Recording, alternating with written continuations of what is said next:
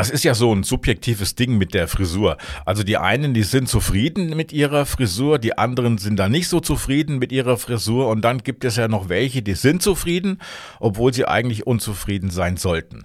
Heute beschäftigen wir uns im historischen Aktiv- und Archiv-Podcast der Mediengruppe Kreiszeitung mit einer Frau, die so unzufrieden mit ihrer Frisur war, dass sie Schadensersatz von ihrem Friseur wollte. Ich bin Hagen Wolf und in Bruchhausen-Filsen fand Anfang August 1960 so einer Frisurenschau in einem großen Saal statt. Vier Friseure aus der Umgebung, die wollten dem Publikum die neuen Herbstfrisuren vorstellen und dafür brauchten die Friseure natürlich auch Modelle, an denen sie die Frisuren zeigen konnten.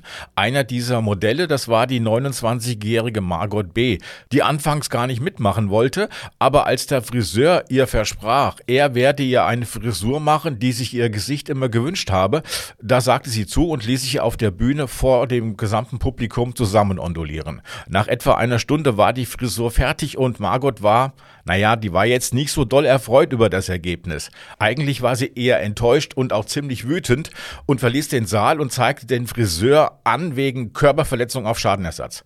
Knapp drei Monate später fand die Gerichtsverhandlung statt und der Richter fragte Margot, ob sie denn Fotos von dieser unglücklichen Frisur habe, quasi als Beweis.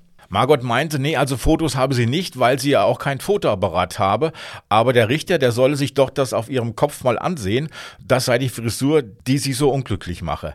Der Richter sah sich die Frisur von Margot an und war ja schon der Ansicht, dass das nicht allzu sehr gelungen war. Und meinte aber, dass doch nach drei Monaten die Haare schon gewachsen sein müssten und dass dies da auf ihrem Kopf wohl doch nicht das Ergebnis dieser Frisurenschau sein könne.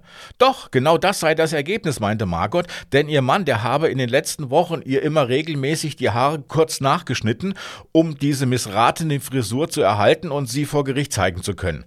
Ob denn ihr Mann Friseur sei, wollte der Richter wissen. Nein, äh, Maurer. Daraufhin sprach der Richter den angeklagten Friseur frei.